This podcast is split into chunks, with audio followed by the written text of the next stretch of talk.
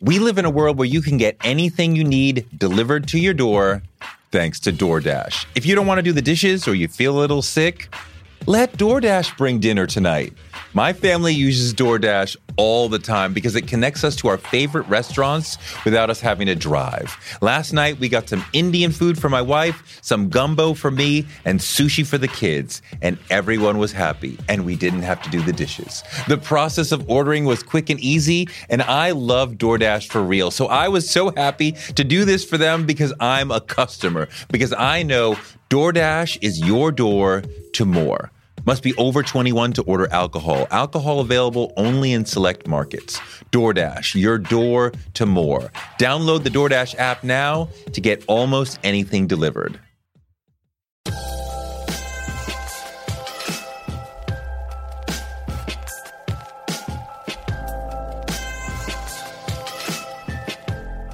Kid Fury is a force of nature. He's the co host of one of the biggest and baddest podcasts out, The Read, along with his awesome co host, Crystal. He's also a stand up comic, and he's writing a show for HBO, executive produced by Lena Waithe. He's living the dream. Here we go. It's Kid Fury on Toure Show.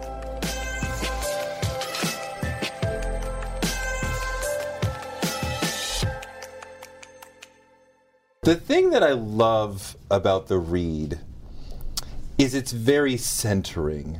Blackness is centered in that world, mm-hmm. and gayness is centered in that world, and the blackness pulls me in. The gayness I have to learn about, so I feel like I'm centered, and yet there's a lot for me to learn. So I need to sit on the sidelines for some of it and listen and be a good ally, but for some of it, I'm like, you are bringing me right here into the middle of who I am. And so much of the world, even black art, is sometimes centered ultimately around the white gaze. Yeah. And your show is 100% toward the black, gay, and lesbian gaze. And mm. I feel transported when I'm listening to you guys. Thank you. Um, I think that it's really just a show that's about being human and being ourselves um, and trying to be as transparent with that as possible. Uh, I don't really feel like we.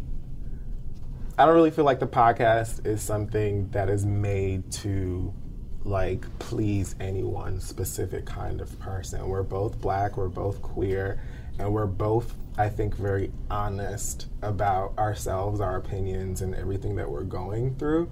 So I think that it is easy for people who give it a chance to feel centered in one way or another and also to learn because i think that you know outside of different types of black people learning about other kinds of black people it's really important to us for white people to hear what we have to say after we're all done laughing and stuff like that and to walk away from it feeling like you you know, got something from it, whether it was a much needed laugh or a life lesson or just uh, acknowledgement in the fact that we're all a little bit raggedy and none of us really know what the hell we're doing. We're all exhausted and, and stuff like that. So it's less about, like, I think performing or trying to be this type of person or get here and more just a moment for us to just be honest and friends with one another and laugh and have a good time and whatever else. So when people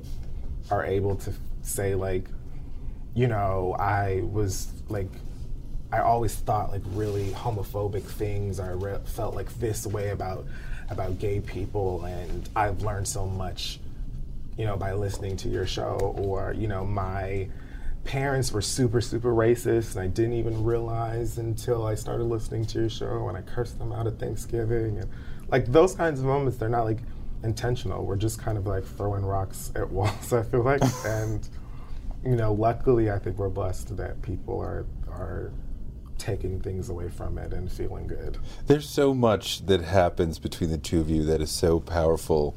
And your funny is really powerful but Crystal's cackle is so devastating. Yeah. And it's so perfect and like the perfect like like you're going in on somebody and it's bad enough, but then she comes in with her cackle and it's like you're dead. Like she just shot you dead with her. You know what I mean? Like Yeah. because you could you could read somebody, but if there's not somebody there to be like caping you on, like oh he killed you, and it doesn't reach the maximum level, know what you and mean. and you do it for her, but she she's so great, Yeah. and you know that. Her laugh is very, in, in, it's very infectious. It's very, very, very like a contagious laughter, and it's just so big. It's like I don't know. I just love working with her. She's already so funny in herself, but like she knows how to like really make me laugh, and I kind of know how to be silly and make her laugh. And so it's genuinely us having a good time with one another rather than trying to again perform for people or be like, but up, psh, like get it up, like you know what I'm saying. We're just like goofing on each other intentionally, making each other uncomfortable or nervous, or saying little things that we know is going to make the next one squirm or cackle or whatever. So it's fun, yeah. I know that you guys are not performing when you start off with something random like Golden Girls trivia, which doesn't really connect to, uh, you know, the black centeredness that I expect from the rest of the show. But I know you in particular are so enthusiastic about the Golden Girls. Like, okay, it works because he loves this show to the ground. Right. But it's like, well, if you're starting with that, they're not like here to make you laugh. They're like here to entertain themselves. Yeah. Right? Because I like the Golden Girls. I don't care if you don't. it's like, it's Golden Girls is a fantastic show. So funny, so well written, and still I feel like holds up today to me, even though a lot of references are from you know the '80s or before. Um, and I just really appreciate it. I know that there are other black people who also really appreciate it and maybe don't even have that many friends or family members that they can talk to about it. But I like it. and so I'm going to talk about it because it's entertaining to me, you know? So there are a lot of people, black and otherwise my age now, who are like, I just started watching the Golden Girls because of you always you." talk about it. I'm like, you just start, like, the Golden Girls is older than both of us. True. So it like you just started watching this show right now. That's amazing. You have so much don't give a fuck. And and I love that about you and I think it's infectious the way you carry yourself with it it makes us want to Where did that start in you cuz I'm sure there was a point in your life where you did give a fuck. Yeah, totally. And how, so how did you develop into where you are now where you're like I really don't? Um,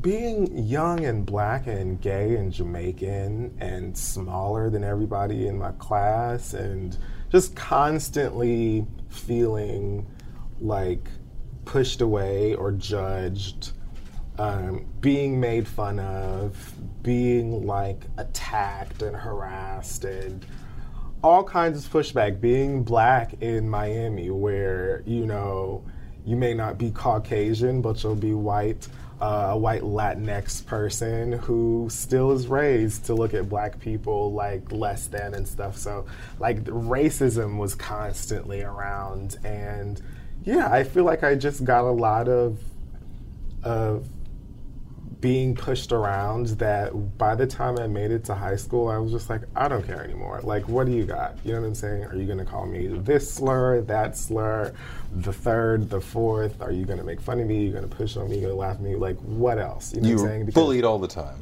I was bullied often. You know what I'm saying? I wouldn't say any more than you know the next student. Everybody kind of dealt with bullying in high school and stuff like that. But I think I was an easy target because I was quiet, I was small, I was gay, I was all of this stuff. But by the time I got to like 16 or 17 years old, I was like, most of y'all are not gonna graduate. Most of y'all, you know, are not passing your classes. You're not really even aspiring to become anything. Um, so why should I care what you think about me? You know what I'm saying? Like you don't even really think about yourself. So why should you know what I'm saying? Like who cares? Who cares? That is when I think it first started for me, and I just cling on to that as much and as often as I possibly can. I do still care about things. I care about making a difference. I care about you know uh, my own morals and stuff like that. No, but, you're like, you're not like some punk who's like screw the world, but you're like this is who I am. yeah. I don't care what you think, and I'm going to center myself, and I, you know I don't care, and that is so liberating. I mean, I remember going to I was at Bates, uh, giving a speech, and this girl asked, you know, basically, you know, when the racist, when the white racist says such and such, how do I debate him back? And I was like, you don't have to engage with him at all. And she was like, oh, really? It's mind-blowing to It's mind blowing. And you are doing that in your, like, just with your persona, you're doing that. Like, just like, we don't have to give a fuck about this bullshit. And it's very liberating just to see somebody perform it, just the way when I told her that. Like, and it's, it's, it's thrilling and exciting to watch.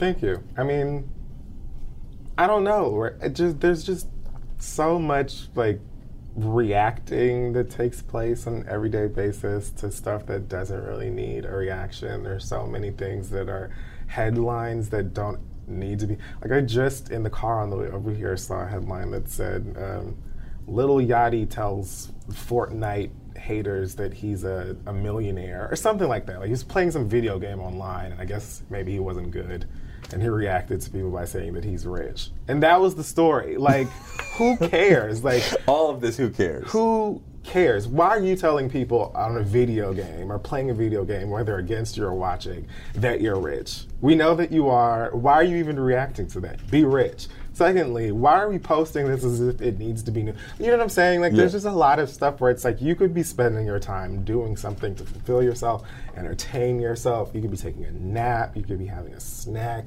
and you are rather Or just playing the game for or fun. just playing the game for you know a good time. But there's just like this attraction to toxicity that's kind of alarming when you think about it because a lot of times it doesn't require a reaction at all. When you talk about rejecting the hatred and bullying of the folks in high school, but where does it go from there that you're able to say, you know, so what I'm gay, so what I'm black, so what I'm short, I'm me, I love me, and that's all I care about? Um, I'm not sure. I mean, I think that at the end of the day, this is me. You know, I can't really do anything about that. You know, I'm not really going to work harder than, and I work real hard. I'm not going to work even harder to try and conform to the idea of this person that other people want me to be. And most of the time, that person is really boring. That person is probably really dumb. And that mm-hmm. person is really fake. Mm-hmm. Why? Like, for what? I know that I'm like, I have flaws in lots of places, like many people. I'll probably be the first one to admit them to you. Because at the end of the day, you're not going to beat me up. You're not really going to stop me from, you know, getting to where God has me going. Like, what? Why? Why? You know what I'm saying? For what? Black people have always been, like, at the forefront of popular culture gay people have always, especially gay black people, oh my God, we've created so many things Yeah. in music, in fashion, Yeah. in film, in like architecture, so many things for like decades and decades and The pulpit. decades. Right. so your churches, your clothes, your schools, everything. Like, um, and we don't really get credit for a lot of that still to this day, but we know. So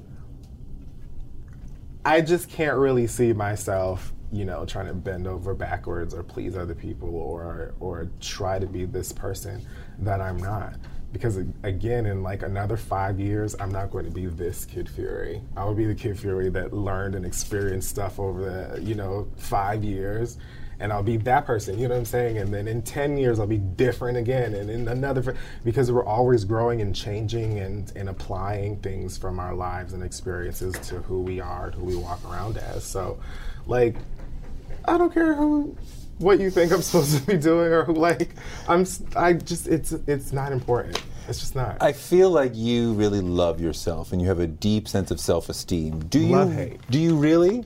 Oh, you love hate. So it's Yeah. it's back and forth. It's definitely back and forth. I mean, I feel like most people know what it's like to be kind of tired of yourself. you know what I mean? Like, for instance, I'm late to like a lot of stuff. Okay. And some people may think it's just because I don't care. It's because I have poor time management and I'm just like really horrible at it. You know, so when I'm late sometimes to things, especially like important stuff, or late to work or whatever, I'm just like, ugh. On the whole way there, I'm like, you are so dumb. It's just like, like what would have been the problem of just closing your MacBook like 10 minutes early and getting dressed and just leaving? You know what I mean? So there's plenty of times where I know that I could tighten up and do better on certain things and I try my best. And then there's other stuff where I'm like, yeah, no, you can do this or you did do that or whatever. So I'm not just walking around here all the time like Kid Fury is the best and you can just be mad if you're not. Hey, I mean, you know, I have no problem if that is the internal voice because we get so much coming at us Mm-hmm. as black people, as gay people that like if you're not having that voice inside you of I'm the shit, I'm the shit, I can do what I can do, then you are slipping, right? Yeah. And a lot of black men in particular seem to adopt an ego that their resume does not deserve, but they need that to get through the day because the world is telling them you ain't shit. Right. Well, I mean, if you're not doing the work behind it, then you can kind of fake it all you want to. You know what I'm saying? People will will always see the truth or whatever, or you'll have moments where websites like Twitter and Instagram delete a good portion of their, you know, fake bot followers and then people can see that you actually have 100 followers rather than 100,000 and you know what I'm saying? Like one way or another your real life and e- experience is going to have to be dealt with. I understand that a lot of people gravitate towards like um, internet validation and feeling like you have to post this selfie or take a picture with this person or whatever to be made to feel like you're worth something. And I mean, if that's what, if that's how you find self love, go for it. I'm not one to judge anybody, you know what I'm saying? But like, I feel like I'm just in tune with the things I love about myself, um, as I am with the things I don't love about myself, and that's just sort of life. What drives you? What drives me? Yeah. Um, laughter and the desire to get my mom and dad a really big house on the water. When you wake it. up in the morning, you're like, I gotta get mom and dad that house. yeah. So my mother said that she wants a Mercedes as well. So it's like both of those things. But once they get their nice beach house and their Mer- Mercedes, um, I think I'm straight. After that, I don't really care about anything else. I'm not really trying to like be this huge media entertainment force that No? just cannot be reckoned with. Like that's not my desire to be this big star. I'm gonna go as far as what I'm doing will take me, obviously. But what I really want to do is make people happy and make people laugh, and then give my parents expensive things. That's it. So, what do you see for the next five years for yourself? What are some of the goals and dreams? Um, to I guess make my sense of humor and my comedy take it to the next level to produce and to act and write and yeah, just take like the Kid Fury brand of comedy that started in my bedroom in my mama's house and put that on a bigger platform and to represent people that look like me or speak like me or walk like me in like honest and fair ways. I know with uh, Jamaican families, especially, a lot of the issues around homosexuality very fraught, very difficult. Are you out to your parents? Have you had that conversation? Yeah, we talked about that on September 11th of 2011. so I will never forget it. It just happened to be uh, 10 years after September 11th randomly. And we are not a family that would have like daily, like we wouldn't all eat at dinner at the table together all of the time. Like that was special occasion stuff or whatever. Usually my dad just got done working all of his jobs and he would be, you know, in front of the TV watching sports, maybe had a red stripe and we are letting him relax. My mama, God bless her, working, going to school to get, you know, a master's at one point and to, you know, be a CPA and all that stuff, taking care of all her children and things like that. Like we were all over the place. But for whatever reason that day we had dinner together. I was, you know, in a pissy mood. Don't remember why. I was probably mad at nothing. And they told me that they spoke to like our family doctor. He was my pediatrician and he was also Jamaican. And I guess he told my grandmother that I was gay. And my grandmother told my mom. What's his place to even be opining on such things? No clue to this day. I haven't spoken to him about it, but God bless him in all his endeavors. uh, but yeah, he told my family, so my family, you know, confronted me about it. And I didn't say anything. So What does that mean? What did they say? they told me that they knew and my mother i feel like the conversation was such a blur because i felt so blindsided by it um, and that's not really how i wanted to have the conversation but it was more like you know these are the things that we feel about homosexuality and why but you're never going to stop being our son and that's always going to come first and we love you and etc etc and i just shut the fuck up i didn't say anything He didn't say anything. no, my mom gave me a hug afterwards. My daddy went back to watching TV, and that was it. So, they like, just talked at you and you just listened Yep. and then I didn't have anything to say. Like I was just like, okay, you know, now let's have this uncomfortable moment go as quickly as possible. you didn't why didn't want to say anything? No, I didn't. I didn't really think that there was anything for me to say. I wasn't given the opportunity to say, hey, God. You know, I wasn't prepared. I didn't know that it was going to happen. I didn't know how I wanted the conversation to go. And I still lived with them at the time. You were So I was hoping. I How could- old? In 2011, I don't even know how old I was. I had to have been like maybe 23, 24. I don't know. I can't do math. But um, I was, you know, in my early 20s and I hadn't left home yet. My idea was when we have this conversation, I would be living under my own roof. That way, if it goes poorly, I can go home. you Right, know, like, right, right. So, yeah, I just let it happen, and everything from there kind of has progressed. My mom called me after the Pulse shooting in Orlando, and she was like, "I know you're probably not feeling great because you have to think about how people view gay people in this country and in the world and stuff. We love you." Da da da da da. And from there, last time I was in my mom, Miami, my mama asked me if I was dating with this grin on her face. And she knows I date men. So I was like, uh, no, which was the truth. Thankfully, if I were, I probably would have lied and said no anyway. But slowly but surely, I can see that they are kind of um, living with it and accepting it. They seem to be trying. Yeah, definitely better than you know. A lot of people. Two Jamaican immigrants from like the country in Jamaica, so it could have gone far worse than it did. I'm quite blessed. So Are you sort of code switching a little bit to not?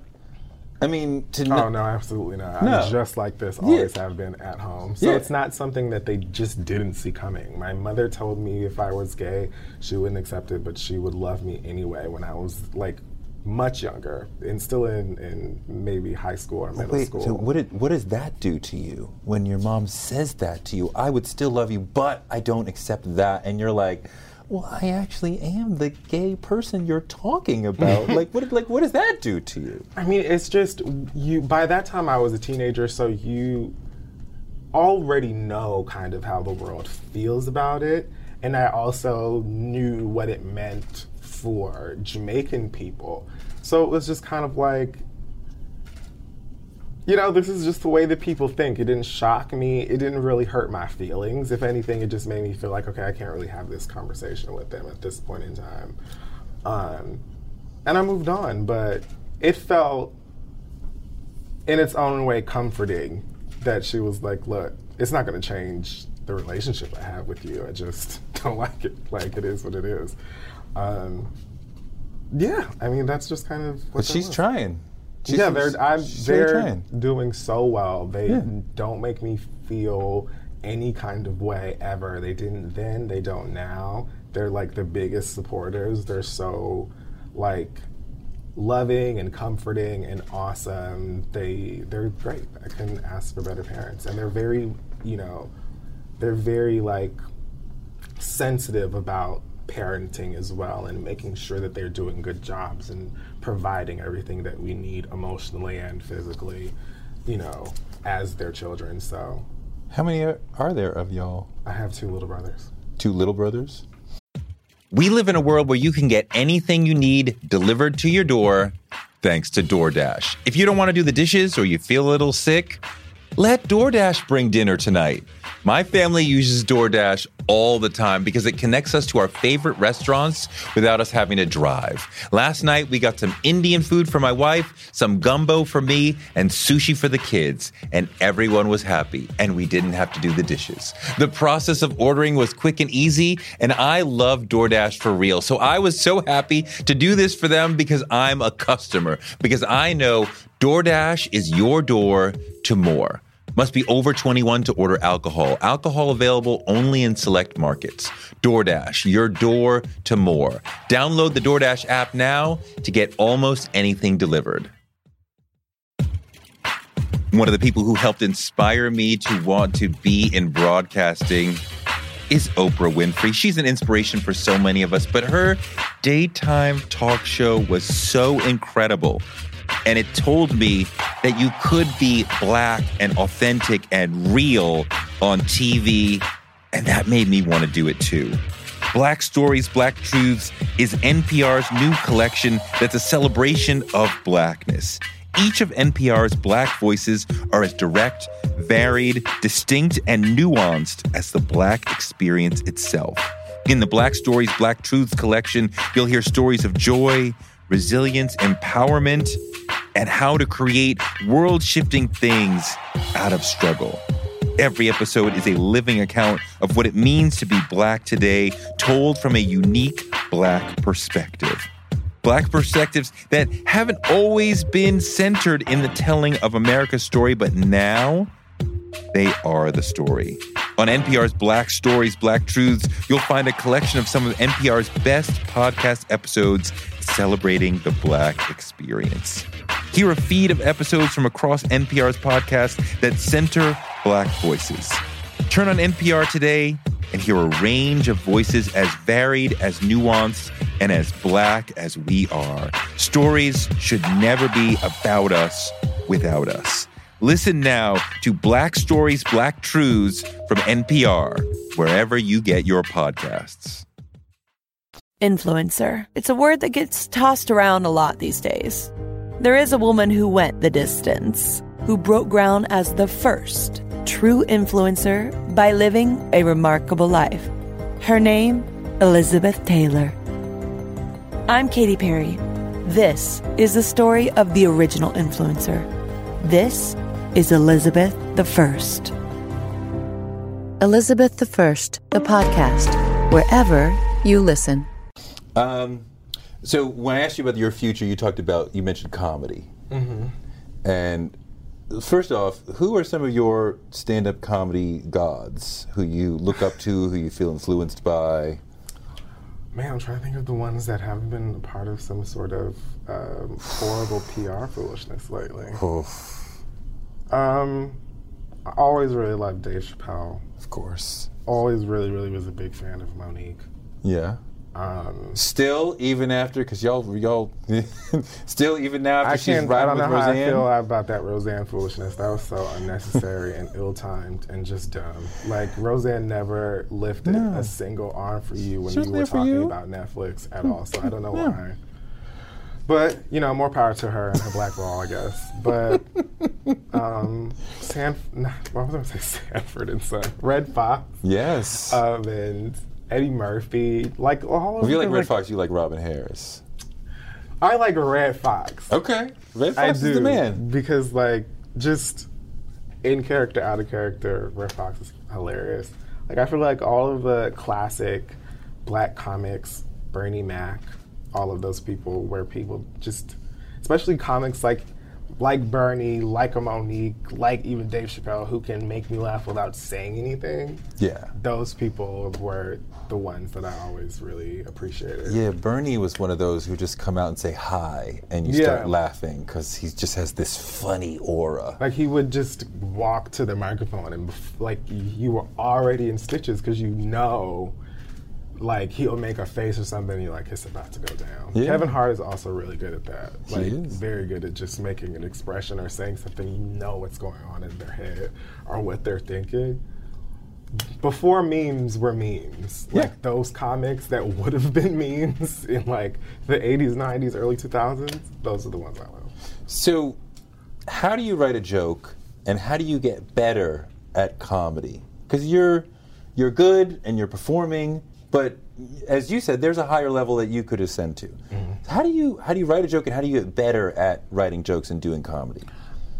So I really didn't start writing comedy until I started doing stand up about two years ago now. Um, so that was frustrating for me at first. It was difficult because I didn't know how to like write comedic thoughts down. Everything that I had done up to that point was just off the top of my head talking. So writing jokes for me, I'm still, you know, learning my process and things like that. But I think it just starts with like a broad thought, and I take, like, I would like speak to myself sometimes as almost as if I were recording a YouTube video or whatever. And find what I think is funny. I've gone out to like a couple of open mics. My cousin Mike Brown took me out to go do some like open mic stuff. I was terrible and it teaches you like i think how to deal with the crowd when you're performing stand up which is so much different than doing like a podcast or a live podcast or whatever. Um, and i think i learned by watching. I watched a ton of stand up specials. I went to see a ton of people go and perform and um, yeah, I just kind of like I think submerging myself into comedic culture as a performance art um, rather than just watching all of my favorite sitcoms, which I think also helps. But yeah, I think that that's kind of how. You talk about working with the audience versus doing the podcast, what do you mean? Like when you're in front of folks at a Caroline's or whatever, like what is the added challenge with the folks there? Is it a you mean a timing thing or an energy thing?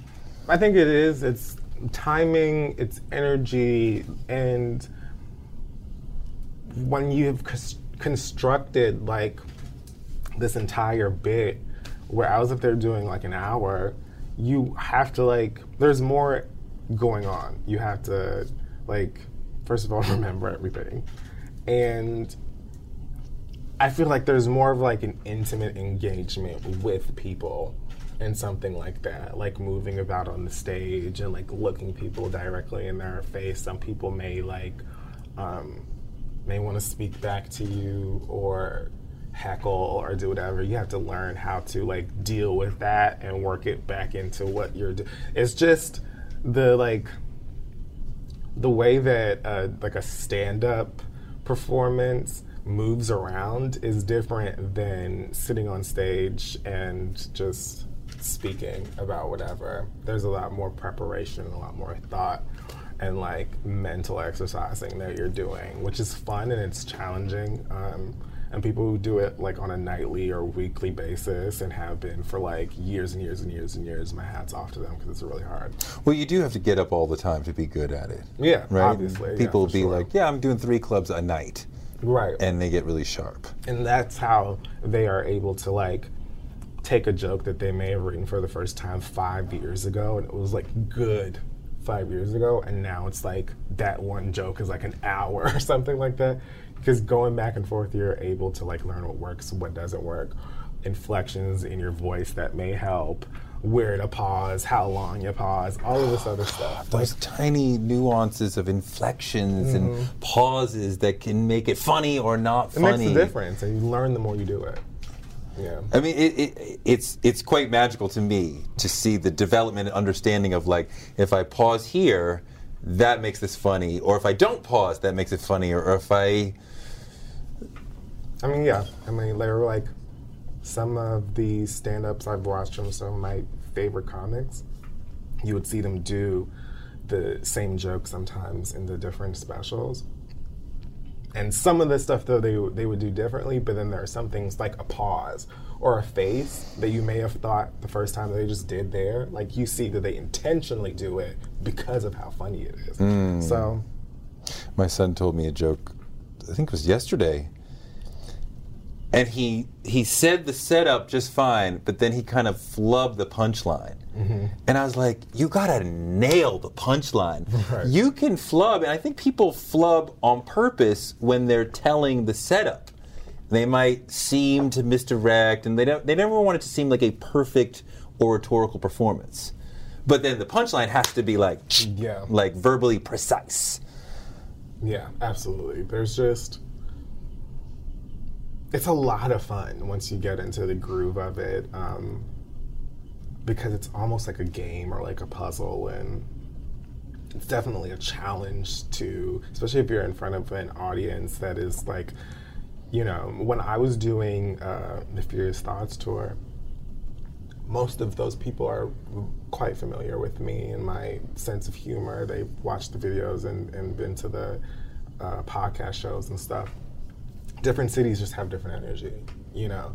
Um, and so it's really fun and exciting to put yourself in a situation with people who are like laughing, but maybe it's like a more reserved crowd. They don't like to do too much.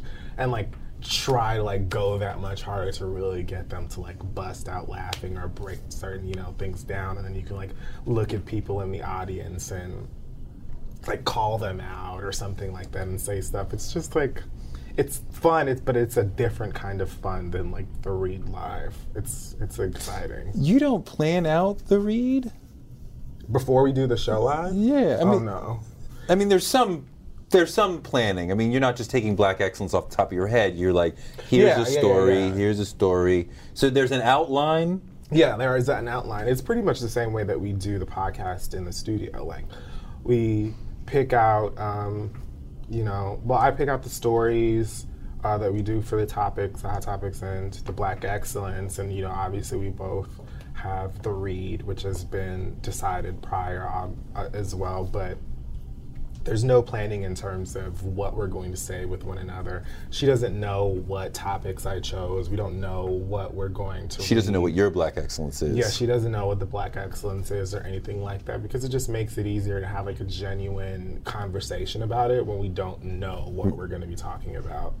Um, but yeah, it's the same thing. We just go off the top of our head and riff off of one another. And then the audience also helps that energy in the live shows as well because like you said with the laughing hearing laughing it kind of will egg us on. And we also can like have fun with them. We have instead of listener letters we'll have them get up during that segment and ask us questions directly from the crowd. So we get to like really interact with them and have fun and talk about you know somebody's horrible ex-boyfriend or whatever. And yeah it's like a different energy but it's not all planned. So Some of those reader listener questions get really spicy. It's like, Yeah. here's this thicket of thorns that I'm in the middle of. What do you think about that?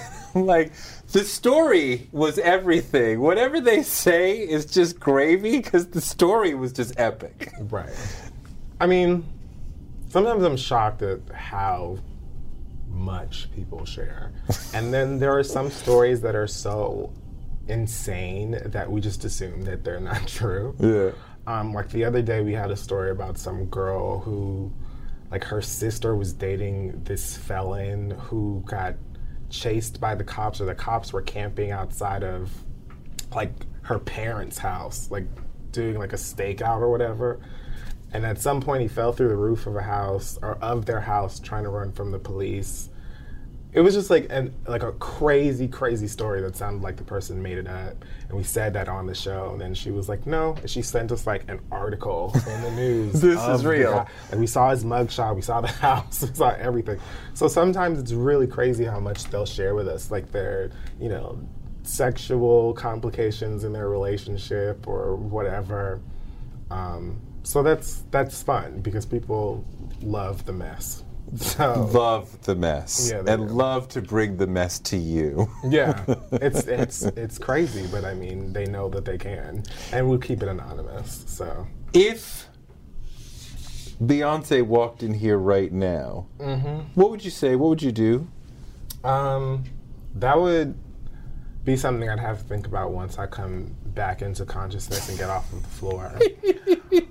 um, I don't know. I honestly don't know what I would say to her. I think like when I think about it, the first thing I feel like I would or should say is just how much I appreciate her work ethic and the level of entertainment and performance that she gives all of the time. I think that Beyonce is just inspiring in general, regardless of what you do, just because she Yeah. works so hard and she's just great. Like she's just so great, so black, so awesome, and she's just a girl from Houston, Texas. I mean, when you think about the tours, the videos, the albums, and there's lots of preparation and planning and thought that goes. She doesn't just go out and just do her show. Right. Uh, Beychella was different than this. Is different than that. That required clearly hours of pre- rehearsing to get Beychella together. The On the Run Two clearly required hours of rehearsing to get that together. Then there's the videos, and you guys made a group album, and. da-da-da. And that was six months. That's three years in a lot of people's career. You that is that's just and you have three children. And I know because I I know somebody who kids attend their kids' school. And then, like we see J and B up in there all the time, so they're not like the nannies are really raising the kids. Like they are really. Part. yeah, How do you do all that stuff? It's amazing. they have the same 24 hours that the rest of us do. So it makes you ask yourself, like, what am I really doing? You know what I'm saying? Like, especially when you're in a position where, you know, you're working for yourself in any way, even if you have a day job, but then you also like sell baked goods on the side or you're, you know, a freelance photographer or something like that. You just think about how much work goes into things that whoever your favorite person is, um, Crushing it. it's just like, hey, I've seen her rehearse, doing dance rehearsals. She was crushing it. The dancers were trying to keep up with her. She's correcting the choreographer. No, it's supposed to be like this. You're right. You're right. That was amazing. Um, and a record business friend of mine told me a story about when Destiny's Child went out on their first tour. And a lot of people go on their first tour and they're like, "Wow, that was that was too much. I'm good with that." And as soon as they finished, she was like, "When are we going back?" Yeah. Because she's like, I'm built for this. I got the muscles. I got the stamina. Like, let's keep going. Yeah.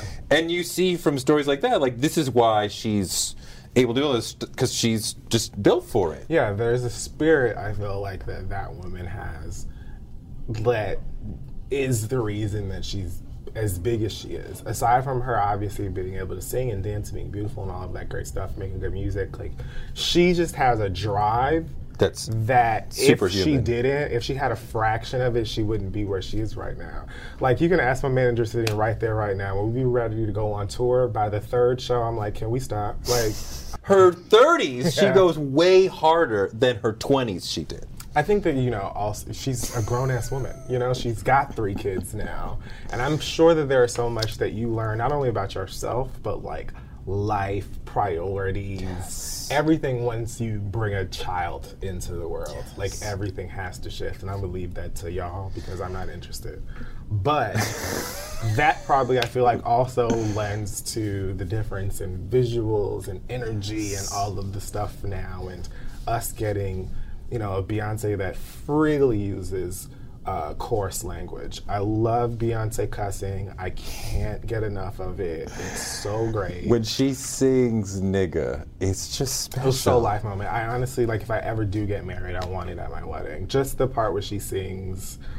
If you don't know now, you know, nigga. Like I want that part looped Love that. at my wedding. It was so beautiful, so majestic, and just also foul. So- Now, uh, I thought that I caught on the read talking about either Beychella or On the Run a sort of verbal backhand to Jay Z of like, mm, yeah, this nigga was there too. Let's get back to Beyonce. I mean, it's always about Beyonce, you know. Um, but do you have room in your heart for her husband, or you're like, he cheated, he's not Beyonce, I get love off my Jay stage? Z. I do love Jay Z. Like when I went to On the Run too, I was singing along to both of their songs. Okay, good. So I've always been a Jay Z fan. I mean, it's just you're always he knows. He knows. Like we love you too cute. That's great. All right when is she coming back out? Like he knows that. Jay-z probably prefers it. Like i you know what i'm saying? I, am not sure, I'm not sure I agree with you that he knows that. He, He knows, I am the greatest rapper of all time. I'll never forget a quote that I saw from Jay Z where he said that he was like already very personal when it came to relationships and stuff, and then he got with like basically Michael Jackson. So he knows, like he has to know that like Beyonce and then Beyonce's husband, and we love you as well, and it's The Rock. All of that is great. So I love Jay Z, and I'm not mad. Jay Z didn't cheat on me, so I have no reason to. This still doesn't be- bother you. no, I tell people all the time. Like, she forgave him, they're on tour smiling together. And I feel like he actually did put in work and knew that he had to put in work in order to gain her trust back, in order to like repair the damage in the family, and then also release this music that is like, look, this is what I was going through. Here's why, and I've learned so much about all of these things because of it. Versus most niggas who ain't even gonna like send you an apology text for cheating on you. So like, why should I care? I mean, what Don't he- compare your cheating Negroes to, to, this Jay Z. one. Well, what he says on 444, uh, that song, is fairly extraordinary. Yeah. And the love rhymes that he does on uh, Everything is Love. I mean, there's multiple songs that are deeply loving. I mean, like, you know, even like, you know, if we're fighting and the house is burning down, I'm not leaving, and Tata can take care of my kids. Right. And I mean, you know, I want to just lay up in your hair and drink this beer and this weed and like he's there, I mean, he's showing a lot of love. Yeah. And and if you can't see like the contrition is clearly there and there's a deep love there, then they're moving on. Why And they're aren't each you? other's biggest fans. When they perform on stage, he's like, it almost looks like he's wowed by her constantly. He's Yes. always bigging her up. Even on Ape Shit, there's a part where What does eating healthy mean to you? Whatever your eating goals, Thrive Market is the best place to get all your groceries and household essentials. And getting Thrive shipped to your door is like having a great supermarket right outside your house. I love that Thrive Market carries brands with the highest quality ingredients and ethical sourcing methods.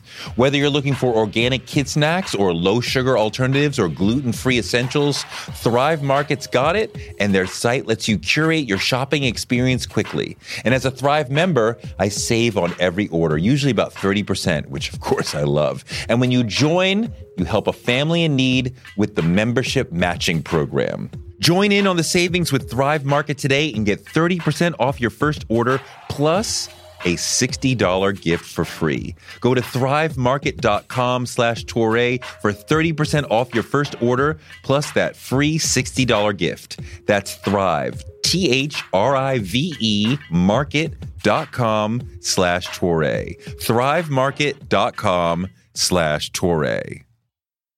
On March 16, 2000, two sheriff's deputies were shot in Atlanta. Jamil Al-Amin, a Muslim leader and former Black Power activist, was convicted. But the evidence was shaky, and the whole truth didn't come out during the trial. My name is Mosi Secret, and when I started investigating this case in my hometown, I uncovered a dark truth about America. From Tenderfoot TV, Campside Media, and iHeart Podcasts, Radical is available now. Listen to the new podcast, Radical, for free on the iHeartRadio app or wherever you get your podcasts. you can hear him say, She went crazy. Like Yes, he yes. loves her.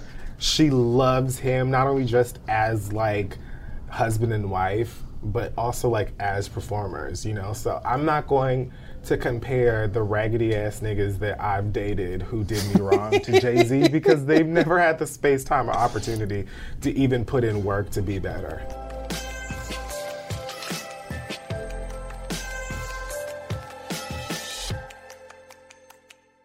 I want to give a shout out to my long term supporters, Policy Genius, who just wants you to know that it is easy to get life insurance, which will help you take care of your family. God forbid anything happened to you. I mean, if you feel like providing for your family is what you're supposed to do, then you should be able to take care of them after you're gone. That's what life insurance does. Policy Genius is the easy way to get life insurance online. In just two minutes, you can compare quotes from top insurers and find the best policy for you. And when you compare quotes, you save money. It's that simple. 4 million people have used Policy Genius to shop for insurance, and they've been supporting this show forever. So support them. If you're looking for a good reason to buy insurance, prices are at a 20 year low. Go to policygenius.com, get quotes, apply in minutes. You can do it on your phone. Policy Genius is the easy way to compare and buy life insurance. So, how do you how do you write a TV show? How do you get a TV show When close to out, the I'll let you air? know. No, because you're working with Lena Waithe on a show. It's not been bought yet, so Yeah. you got there's a hurdle still to be bought. But you, but you're you're rocking with Beyonce of TV writing, so you're in a good space. Yeah, that's true. But but you you've gotten further than a lot of us, and a- for a lot of us, writing a TV show is the dream. Mm. So how do we get? How does one get to where you are in that process already? I honestly don't have an answer for that. I think that like for me, I was just blessed because this was something that I planned. This being the show uh, that I'm developing Is was something that I yet? planned. No, not yet. Okay. but um, I know what I want to call it. We'll see what happens. What do you but wanna call it? I can't say. Okay. But um, yeah, it was something that I had completely planned on making a web series independently. You had this concept before you got involved with Lena on it. Yeah, yeah, years before. Um, The concept being being the Young basically a story gay. about my experience um, moving here in my mid 20s and not really uh, dealing with a lot of the issues and hurdles that my depression I didn't know I had was putting me through and being like very harshly confronted by a lot of my inner demons and figuring out how to get the help I needed and put the work in uh, to just be happier and healthier and more understanding of who I am as a person. Not a gay person specifically, specifically not a, like a just a black person, but to the person that I am as an individual and how it looks through the lens of a queer black person. when did you realize that you were depressed and not this is just my moods or my bullshit, but like no, there's a name for this and I can deal with it and I don't have to suffer with this. After my grandmother died, um, I was just spiraling. Like I felt so numb. I felt so just. How old? This was maybe three years ago now. Oh, this is new. Yeah, it was. She just died a couple years ago. She died actually for the, like. We went to London for the first time. When was that? 2015. Okay, yeah. So about three years ago, we were going to like. She was sick when we went to London, and then like she died, like right as I got back. I'm sorry. So, yeah, I was just like, okay, if I don't speak to someone, then I'm gonna die. So I went and specifically uh, found a black woman to be my therapist. And yeah, we spoke about pretty much every possible aspect you could think of about my life and the way that I feel and think. And I was like diagnosed with a real form of depression. And yeah, from there it was just more so about being honest with myself and learning how to deal with it. Because before that, I just think that I thought I was like, you know, just irritable or just sometimes not so great. You know, a lot of people experience depression in one way or the next. Um, maybe it's because of a traumatic event or stress or whatever. For me, it's been like a lifelong thing. So I just thought that that's how I was. I didn't think that was like this is like a medical thing. So learning that I feel like brought me, you know, a little bit of peace. Um, and it's just been about doing the work since then. So I just imagined how many people that look like me who are told a lot of times by the people that look like them in their lives, friends and family, that therapy is not even an option. Black people don't go to therapy. we don't go to therapy. What you talking all. about? We pray, we take Robitussin. Like that's our healing. Smoke some weed. Yeah, you know. Keep it moving. So I just can't imagine how. Did many you other have to people- get over that, the notion that that's some white shit, black people don't go to therapy? I didn't care. By that time, I was like, look, I'm gonna do what I gotta do to feel better. And if this is either gonna help or it's not gonna help. But I haven't done it. So Did you have friends who had done it? Like, what told you that might be helpful? I'm not sure.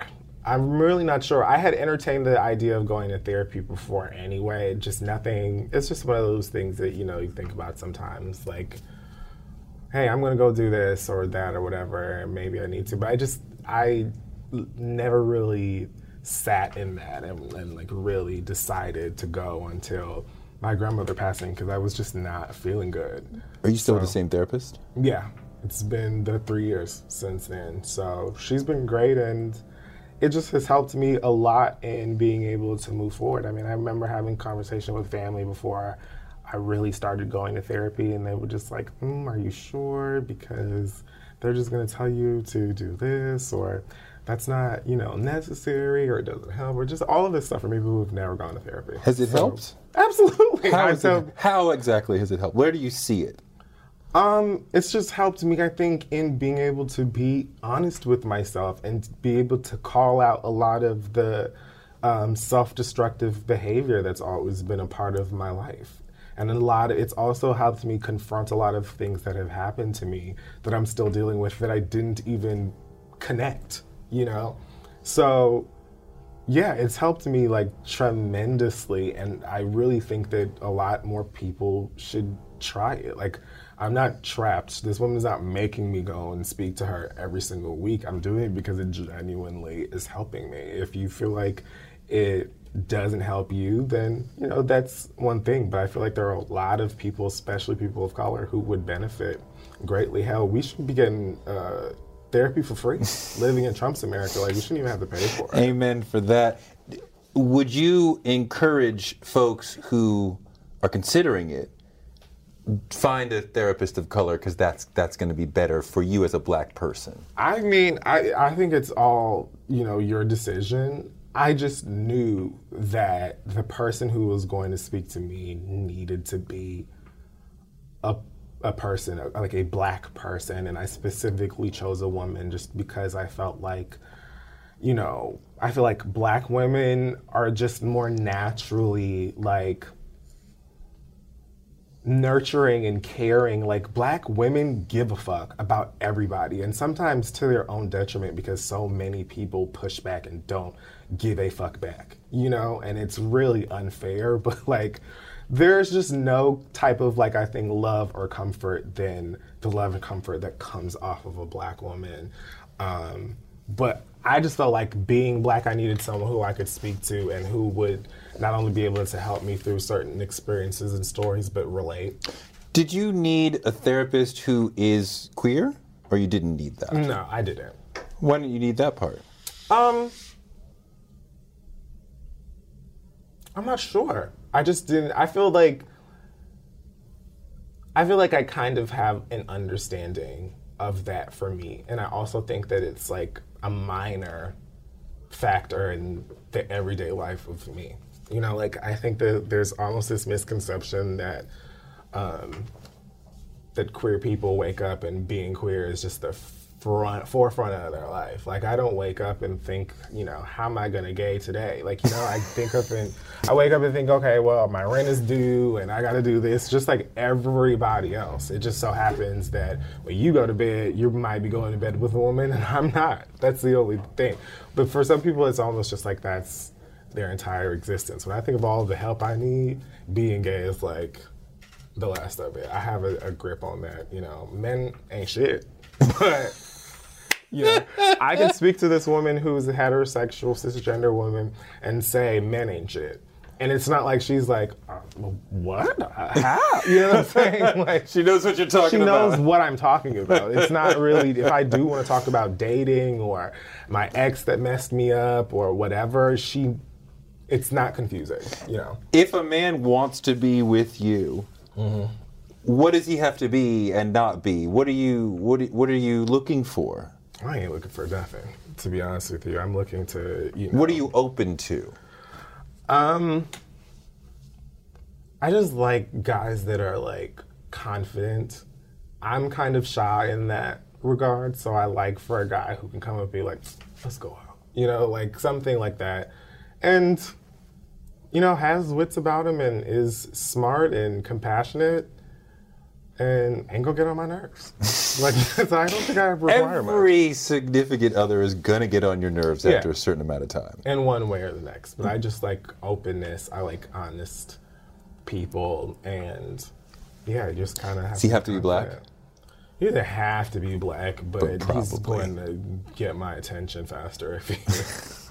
Does he have to ask you out? You're not gonna ask him out? Odds are, if we're going out, you asked.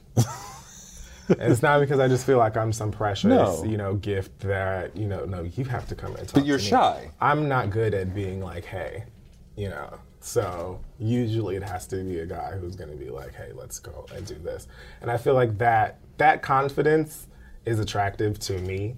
But I also think that being Kid Fury can complicate that sometimes. Well, yeah. Does the fame get? I mean, the fame must get in the way, right? Like, you don't really know if you can trust this person. Why are you coming at me? Because you want to be with Kid Fury, but you don't really know me. I think or- there are more assumptions from the, that guy than there is from me. I think that like a lot of times guys think that, you know, oh, there's like a million guys in his life. He ain't gonna care about me, or they think I'm gonna talk about them on my podcast, which I am not, or, you know, some other like. There's just a lot of assumptions. I think when people see me and recognize me as well, but. I mean, there's plenty of time for for that later. I'm trying to focus on. Yeah. So you are consciously not dating so that you can focus on your work. I'm not consciously not dating. I'm just not concerned about dating at all. Like it's if it happens at this point, cool. If it doesn't, cool. You know, I just feel like a lot of the other stuff in my life is a much bigger picture than dating. And I also know myself, like if I get into a situation with somebody and I happen to really, really like you, I'm gonna be so distracted that it's like I'm gonna have all kinds of people calling me and be like, You're supposed to turn this in like 10 days ago. What happened? Oh, well, we went to Six Flags and then we decided that we did it. I don't have time for that. Not right now. But it's funny you say that because you seem extraordinarily focused and you are about your business. And one thing I love about you is you are building your own lanes. You are not waiting for people to come to you, right? The, the television show originally is your idea, right? The podcast uh, comes from you, right? It's self generated. So you are building your own lanes, which is kind of amazing and something you kind of have to do. Yeah, exactly. Like you, you just do. You know, there aren't. First of all, to be honest, many people in in these positions that can give you an opportunity, like developing a show or releasing an album or whatever, they don't really have. They, a lot of them don't really have like the creative state of mind, hmm. or they may not be well connected in with what's going on or why. You know, mm. they are very good at, at seeing what is generating a lot of, of of attention or money or whatever, and from there it's obvious. Just like, oh, these people are making tons of money, or this person has five million followers. Let's see what they're all about. You know, but when you're someone like myself who is, you know, black and gay, both visibly, and feminine, and all of these other things where, you know, even some of your own people will look at you and be like, I don't care about what you're going through or what you're talking about. You have to, like, do your own thing and be confident in it and take it as far as it can go. And even if you aren't, like, you look at all of the people like uh, Jess Hilarious, um, who just started talking their shit on Instagram, and now you're on sitcoms, and now you got movie deals and all that stuff. Like, you have to get up off of your feet and do your own thing to the best of your ability rather than waiting for somebody to just come out here and give it to you, you know, because that's just like the quickest way to get yourself disappointed. Yeah. And even if you don't end up getting a deal with a Netflix and HBO, a, a Universal Music, or whatever, like you can still say, hey, I did all of this on my own and I have this to show for it and all of this stuff. Like you have to have something. It's like the 24 hours in a day I was talking about with Beyonce. like so many people, like I, when I started doing YouTube videos, was working a full job. I was going to school. And the only time I had to make those videos would be like between midnight and 5 a.m. Like I had the worst sleep schedule. I actually still have a terrible sleep schedule because of how many years that I was up at three o'clock in the morning recording videos and editing them, and then going to sleep for three hours before I had to get up and go to work. You know, so it was very hard, very stressful for a long time, but I genuinely enjoyed doing it and eventually got to a place where I was having so many people who are amazing and appreciative of it that that helped to keep me motivated to keep doing it. And now I'm sitting here talking to you about a show I'm developing on HBO. How did you get to Lena? Lena Waithe actually is amazing. She's monstrous. I can't even like like she is a beast. I Indeed. just love that lady. But she, I believe, had a meeting with some people at HBO and somehow my name came up. And I knew that she had listened to the podcast because she said so on maybe Twitter uh, one time before, and that was mind blowing because I was already a fan of hers. So I was really excited. But I know that she spoke to some people, I think, at HBO, my name came up. And uh, I was told that she just told them, like, look, if you don't work with this guy, then y'all are like crazy. So she was just like in this big and you know big important meeting, um, like showing me love, and I guess she wanted to come on as a producer, and so So she plucked you or reached out to you like abstractly, like don't know him, but love him, respect him. I want to be connected with him. well, like yeah, she listened to the show, so she definitely knew of me Yeah. before. But, you were was not like friends. There was not never a had meeting. met, never had like really spoken to each other like personally or anything like that. I just knew that she was familiar with me and definitely with the show and Crissle and all that stuff. And that was fine for me. I was like, holy shit, Lena Waithe listens to the read. This is amazing.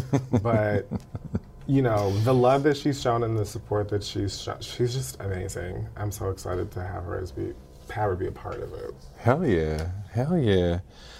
What attitude has most propelled you forward? Um,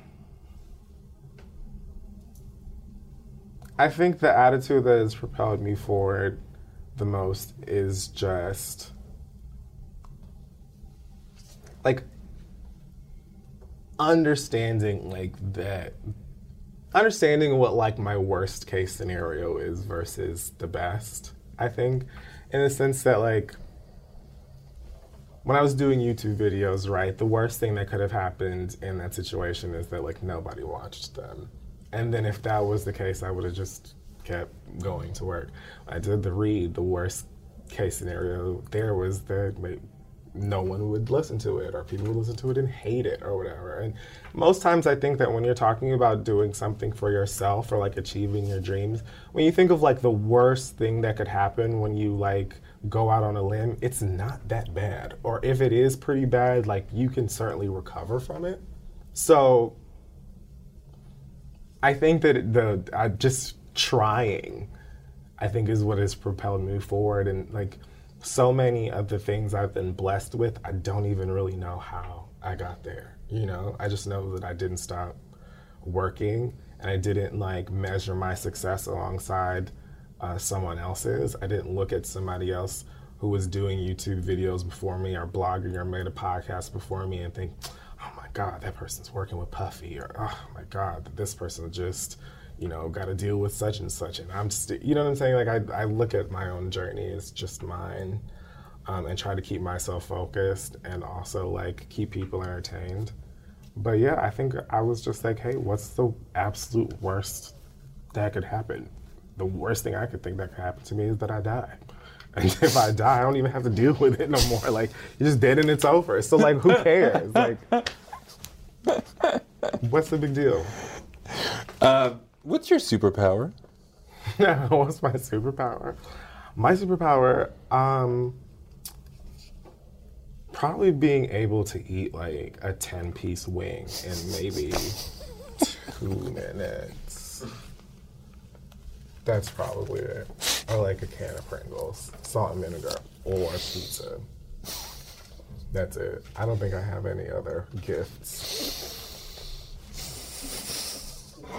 honest answer. Thank you. Thank you.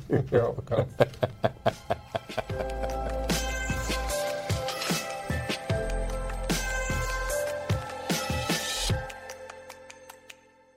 Thanks so much to Kid Fury for making me laugh, and thanks to you for listening. We're here to give you fuel to power your dreams because you can use your dreams like a rocket ship to blast you into a life you never imagined. You can make your dreams a reality, and this show can help. I'm on Twitter at Touré and on Instagram at Touré Show. Please subscribe, rate, and review, and tell your friends about the show. Touré Show is written by me, Touré, and produced by Chris Colbert, with help from Candid Nicole, Jessica Blank, Lainey Frost, Lindsay Davis, and our photographer, Chuck Marcus. We'll be back next Wednesday with more knowledge from amazing folks because the man can't shut us down.